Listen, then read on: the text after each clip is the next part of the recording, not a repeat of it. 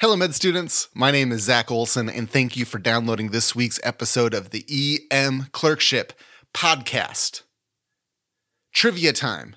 Now, you're going to know the answer because it's in the, the episode title, obviously. But if you take the CDC statistics on the most common emergency medicine complaints, chief complaints, all age groups, what is by far the most high yield complaint to know for your clerkship.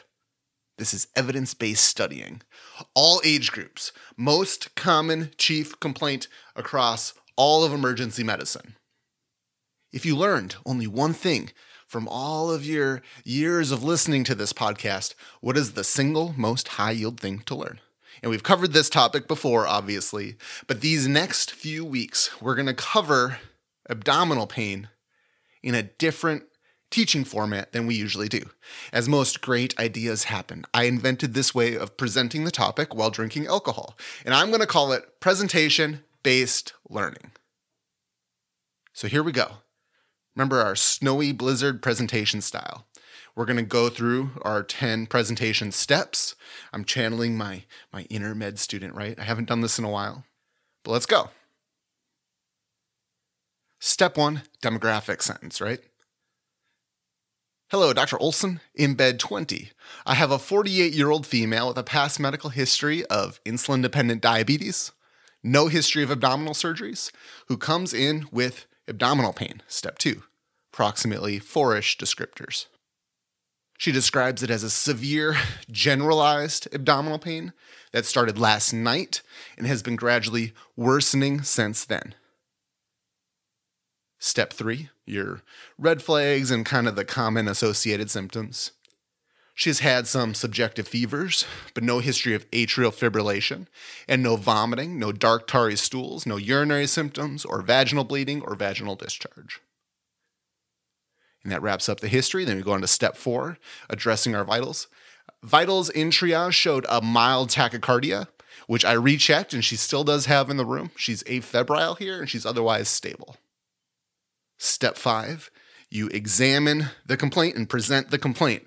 Abdominal exam shows non-specific tenderness throughout.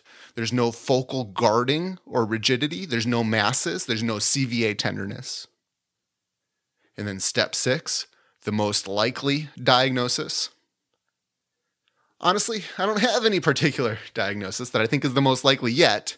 And then you go into step seven, the critical diagnoses but we do need to rule out the life threats of ectopic pregnancy, diabetic ketoacidosis, and appendicitis.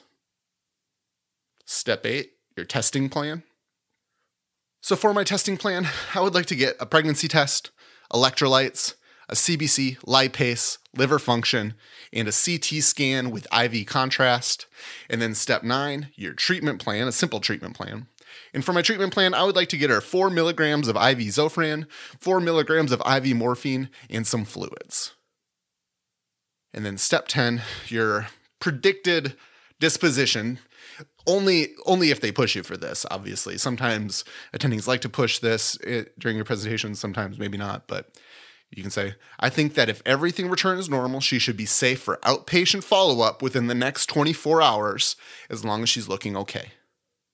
I kind of wanted to put it into to pieces there just so you could hear kind of my mental 10 steps when I give a presentation. But let's just put it all together one time so you can hear this from start to finish. And over the next few weeks, we're to kind of work through the chief complaint of abdominal pain. We're to kind of continue working on our presentation skills step by step. So, just all together.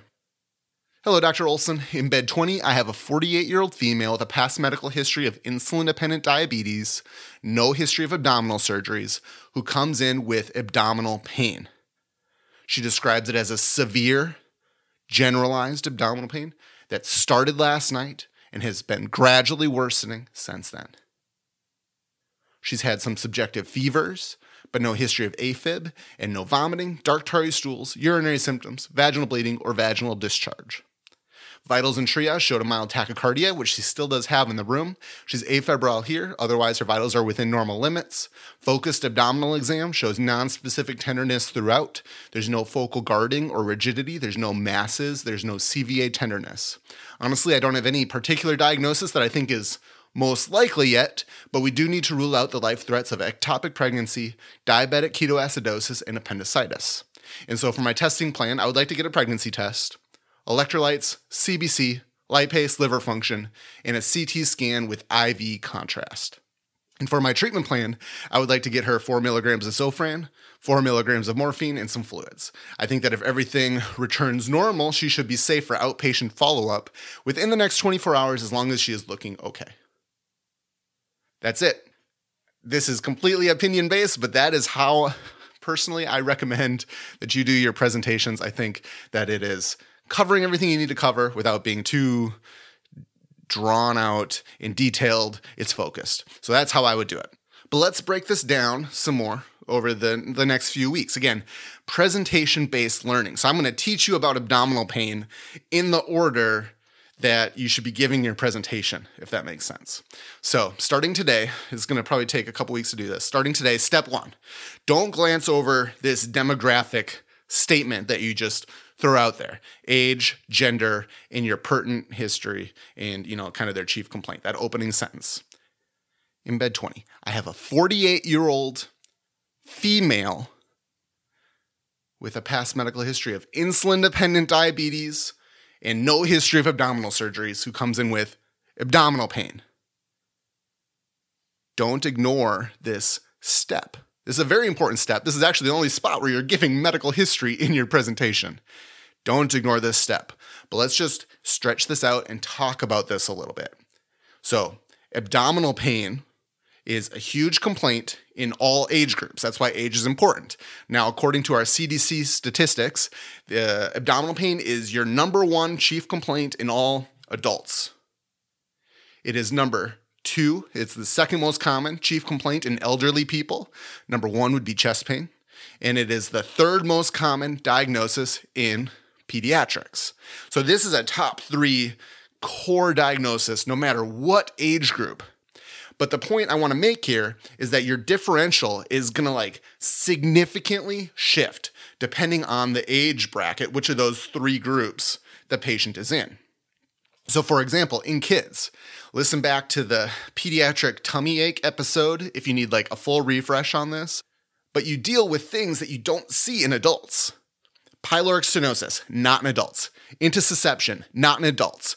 Necrotizing enterocolitis, not in adults.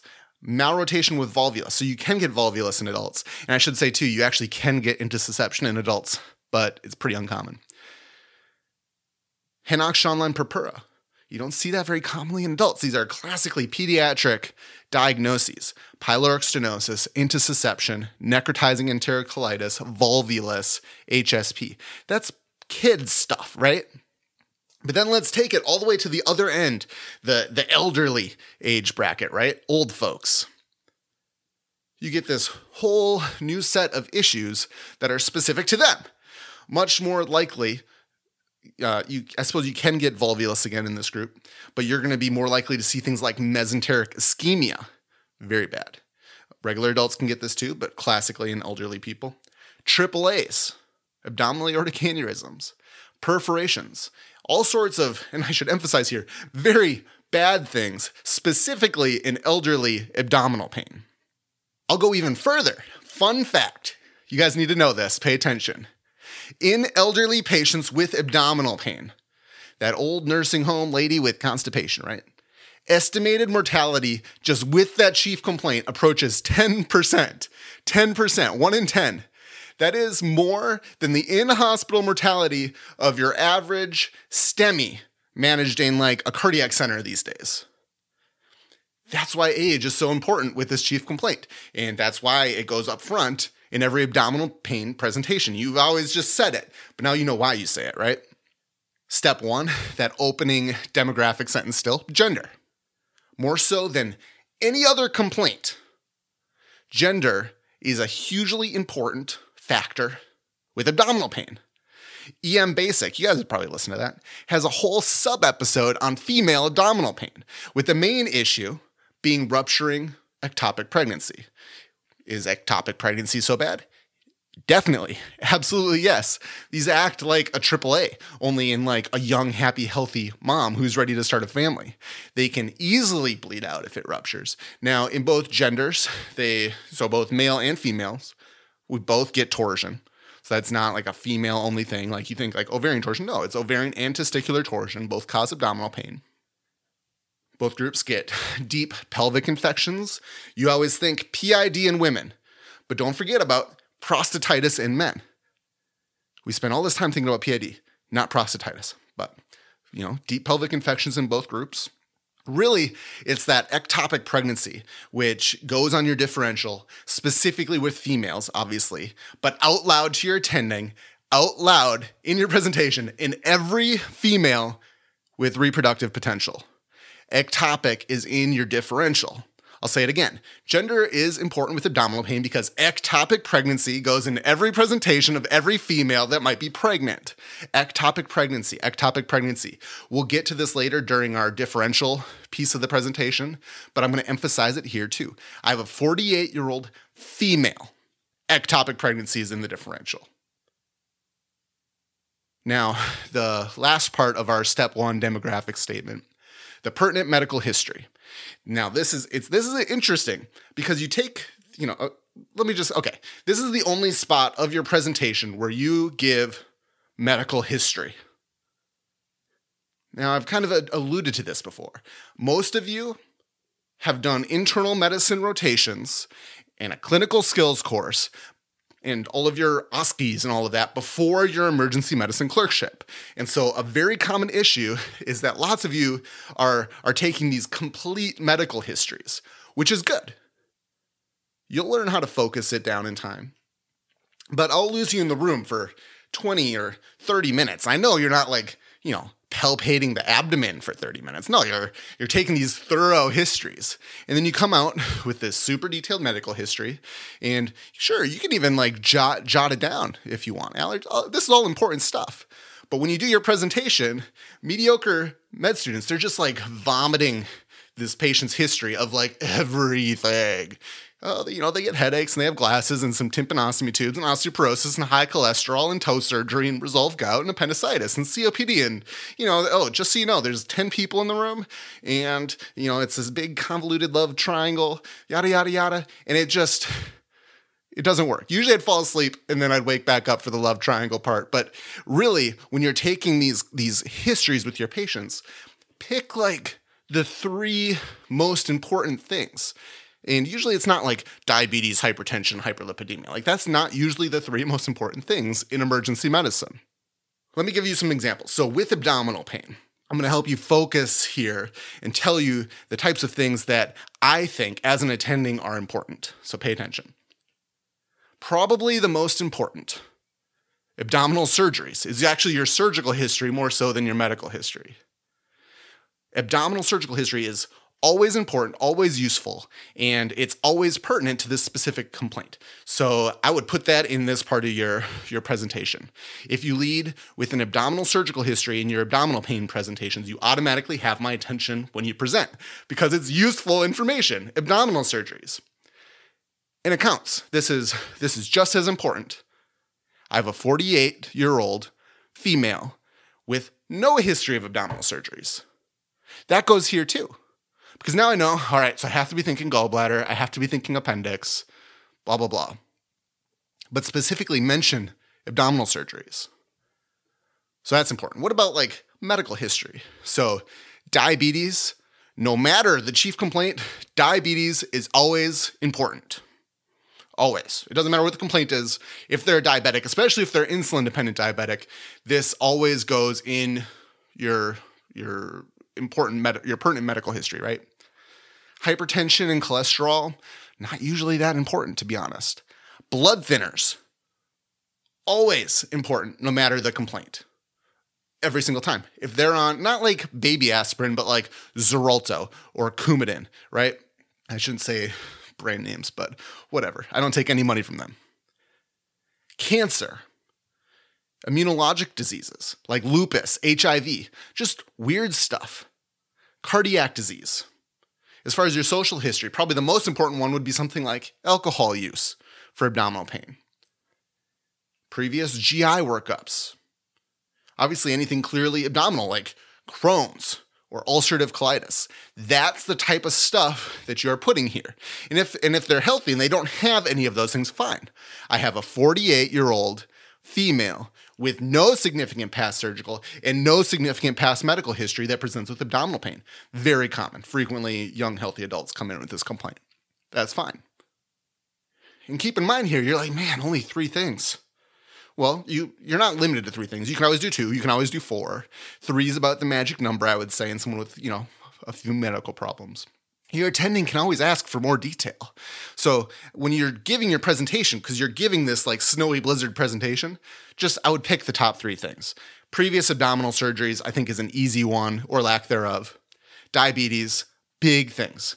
In bed 20, I have a 48 year old female with a past medical history of insulin dependent diabetes, and no history of abdominal surgeries who comes in with abdominal pain. Step one, perfect. It's almost like I imagined this case up myself, and I did. All right, step two, approximately four descriptors. That's kind of the magic number. And it's it's really based off of billing reasons, right? You can do more, obviously, but four is kind of your magic number of adjectives that you want to give for your abdominal pain and that you want to ask your patients on history. In bed 20, I have a 48 year old female with a past medical history of insulin dependent diabetes and no history of abdominal surgeries who comes in with abdominal pain.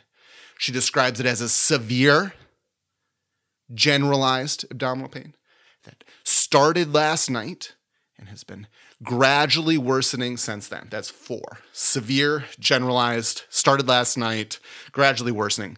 Four descriptors, nice and clean. Is there like ideal adjectives to use for abdominal pain? Not really. With all complaints, you're almost always going to be getting like a duration of time for how long the symptoms have gone on for.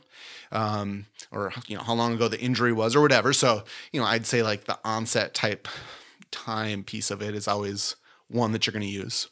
Specifically with abdominal pain, I feel like location is a big one. So you could say generalized abdominal pain, right upper quadrant abdominal pain, left lower quadrant abdominal pain, suprapubic abdominal pain, almost always useful. With most complaints that are out there, I like to ask about this is almost with all complaints is speed of onset. So this one helps you a lot. Is it is it gradually worsening or sudden and severe? And the way I the way I phrase this, because you want to validate your patients so that both of these sound equally bad to them, right? So I always say, is your pain, is it like it just kind of started off, you didn't really quite notice it, and it just kept gradually worsening and worsening and worsening? Now it's just severe? Or was it like severe immediately? That's kind of a lot of times how I will I will phrase it they almost always say gradually worsening, but um, there's some bad stuff that starts with sudden and severe abdominal pain. Um, you can always put in severity, mild, moderately severe, severe, 10 out of 10, 15 out of 10, whatever. You can put in severity. Attempted treatments can be useful. Um, four, four descriptors, you guys, four adjectives. You guys can do it. You can always add more, but four is what I feel like is the magic number. And so, you know, feel it out. If you obviously if you have a super like hyper questiony attending, then maybe you want to have a few more in there. But remember, just because you ask it doesn't mean doesn't mean you have to put it in your presentation. Step three, red flags, and I think we'll probably wrap it after this for this week. Red flags. This will wrap up the history portion of your encounter. You know, all of the all of the talking we do with your patients, it ends after this, um, presentation wise. So, hello, Dr. Olson in bed 20. I have a 48 year old female with a past medical history of insulin dependent diabetes, no history of abdominal surgeries, who comes in with abdominal pain.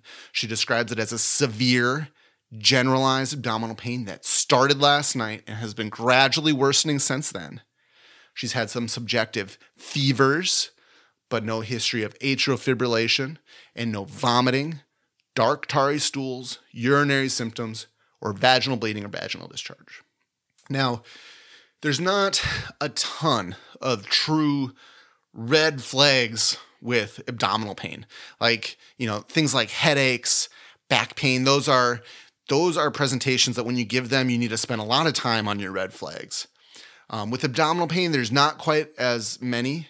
I, I you know, fever is if a true fever is always um, concerning with abdominal pain to me.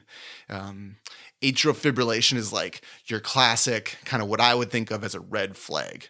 Because what does atrial fibrillation and abdominal pain like? What do how do those things? What do they equal? Right?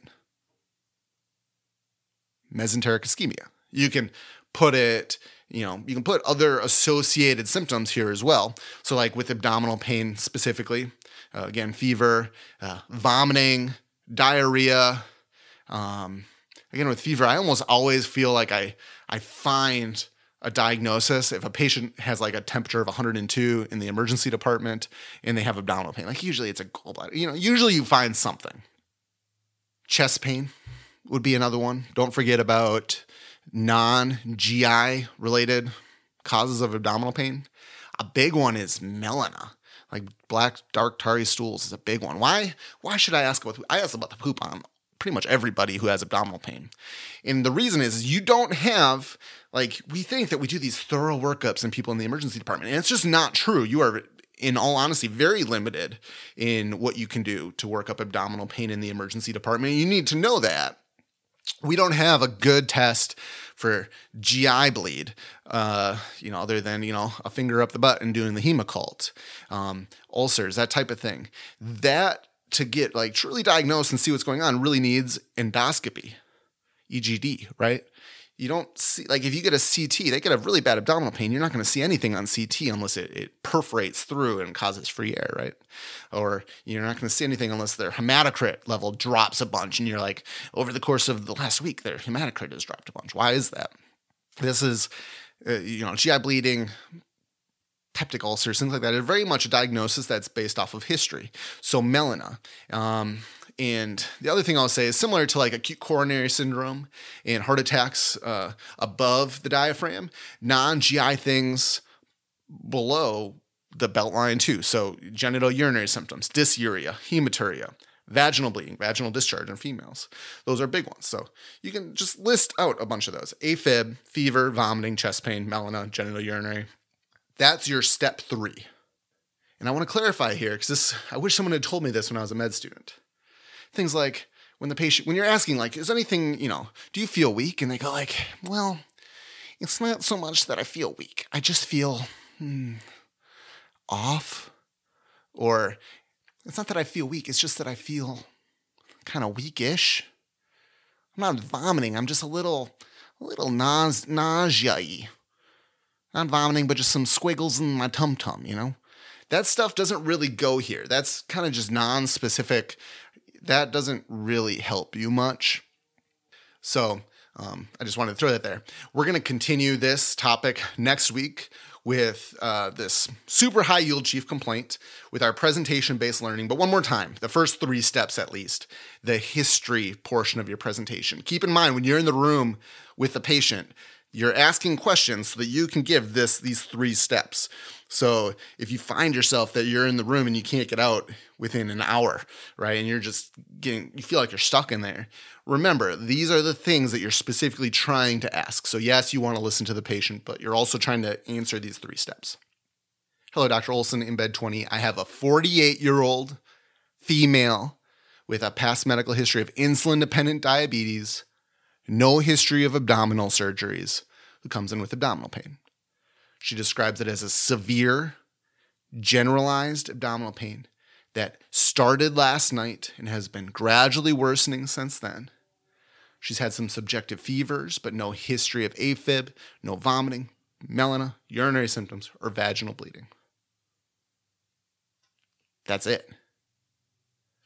It's clean, it covers everything. That's steps one through three. So next week we'll continue more. And then a heads up after that, so there's this whole big list of critical diagnoses with abdominal pain that we need to go through too. So not only is abdominal pain a super the, the most common chief complaint according to the CDC, but this is if you look at it's the the clerkship directors of emergency medicine recommended curriculum and learning objectives 25% of it one fourth of what you're supposed to learn on this clerkship is abdominal pain related. So if you know one complaint and its associated critical diagnoses abdominal pain is the one to master. And that's where we're going to spend a lot of time doing this thoroughly um, and well. I'm going to help you master this okay Hello, Dr. Olson. In bed 20, I have a 48 year old female with a past medical history of insulin dependent diabetes, no history of abdominal surgeries, who comes in with abdominal pain. She describes it as a severe, generalized abdominal pain that started last night and has been gradually worsening since then. She's had some subjective fevers, but no history of AFib, no vomiting, dark tarry stools, urinary symptoms, or vaginal bleeding. Um, and, and that's it. And I'll give you a few more examples just so we're not doing the same presentation here. But before we wrap up, uh, you can tune out here if you want. No more like learning. I'm just going to give some more example presentations because I'm having fun coming up with these. Hello, Dr. Olson. In bed one, I have an elderly 85 year old male with a history of appendectomy, cholecystectomy, cardiac disease, and diabetes who comes in from the nursing home with abdominal pain. History is limited, but the nursing home says that it's been worsening for four days they tried giving him some Colace, but it didn't help. He does have a history of atrial fibrillation, but it doesn't sound like he's been having fever, vomiting, urine changes, maybe a little constipated, but nothing worse than usual. Hello, Dr. Olson. In bed three, I have a healthy seven year old female, no history of abdominal surgeries, not on any meds, who comes in with abdominal pain. Mom says she's been complaining of it for a day, fairly constant and severe because she's holding her stomach. She tried giving some juice, but the child didn't want to drink anything. Fever 102 at home. One episode of non bloody vomiting. No stool changes or urinary complaints. Hello, Dr. Olson. In the resuscitation bay, I have an 80 year old male with a past medical history of hernia repair, cholecystectomy, cardiac disease, blood thinner, who presents with abdominal pain. He's been having it off and on for a few months when he eats, but today he said he had a sudden onset, severe epigastric pain. EMS gave him some fentanyl prior to arrival, and that helped. No history of AFib, no fevers, vomiting, urinary symptoms. He says his stool is somewhat dark, and that's been going on all month as well. Hello, Dr. Olson. In Fast Track, I have a 21 year old female, healthy, sexually active, but no history of abdominal surgeries and absolutely no other medical problems, who presents with abdominal pain. She is complaining of sudden, severe, right lower quadrant abdominal pain, and this happened a few hours ago. Now resolved. No fevers, vomiting, urinary symptoms. She does have some trace vaginal spotting for a few days. Unknown last menses because she's on birth control. Learn this.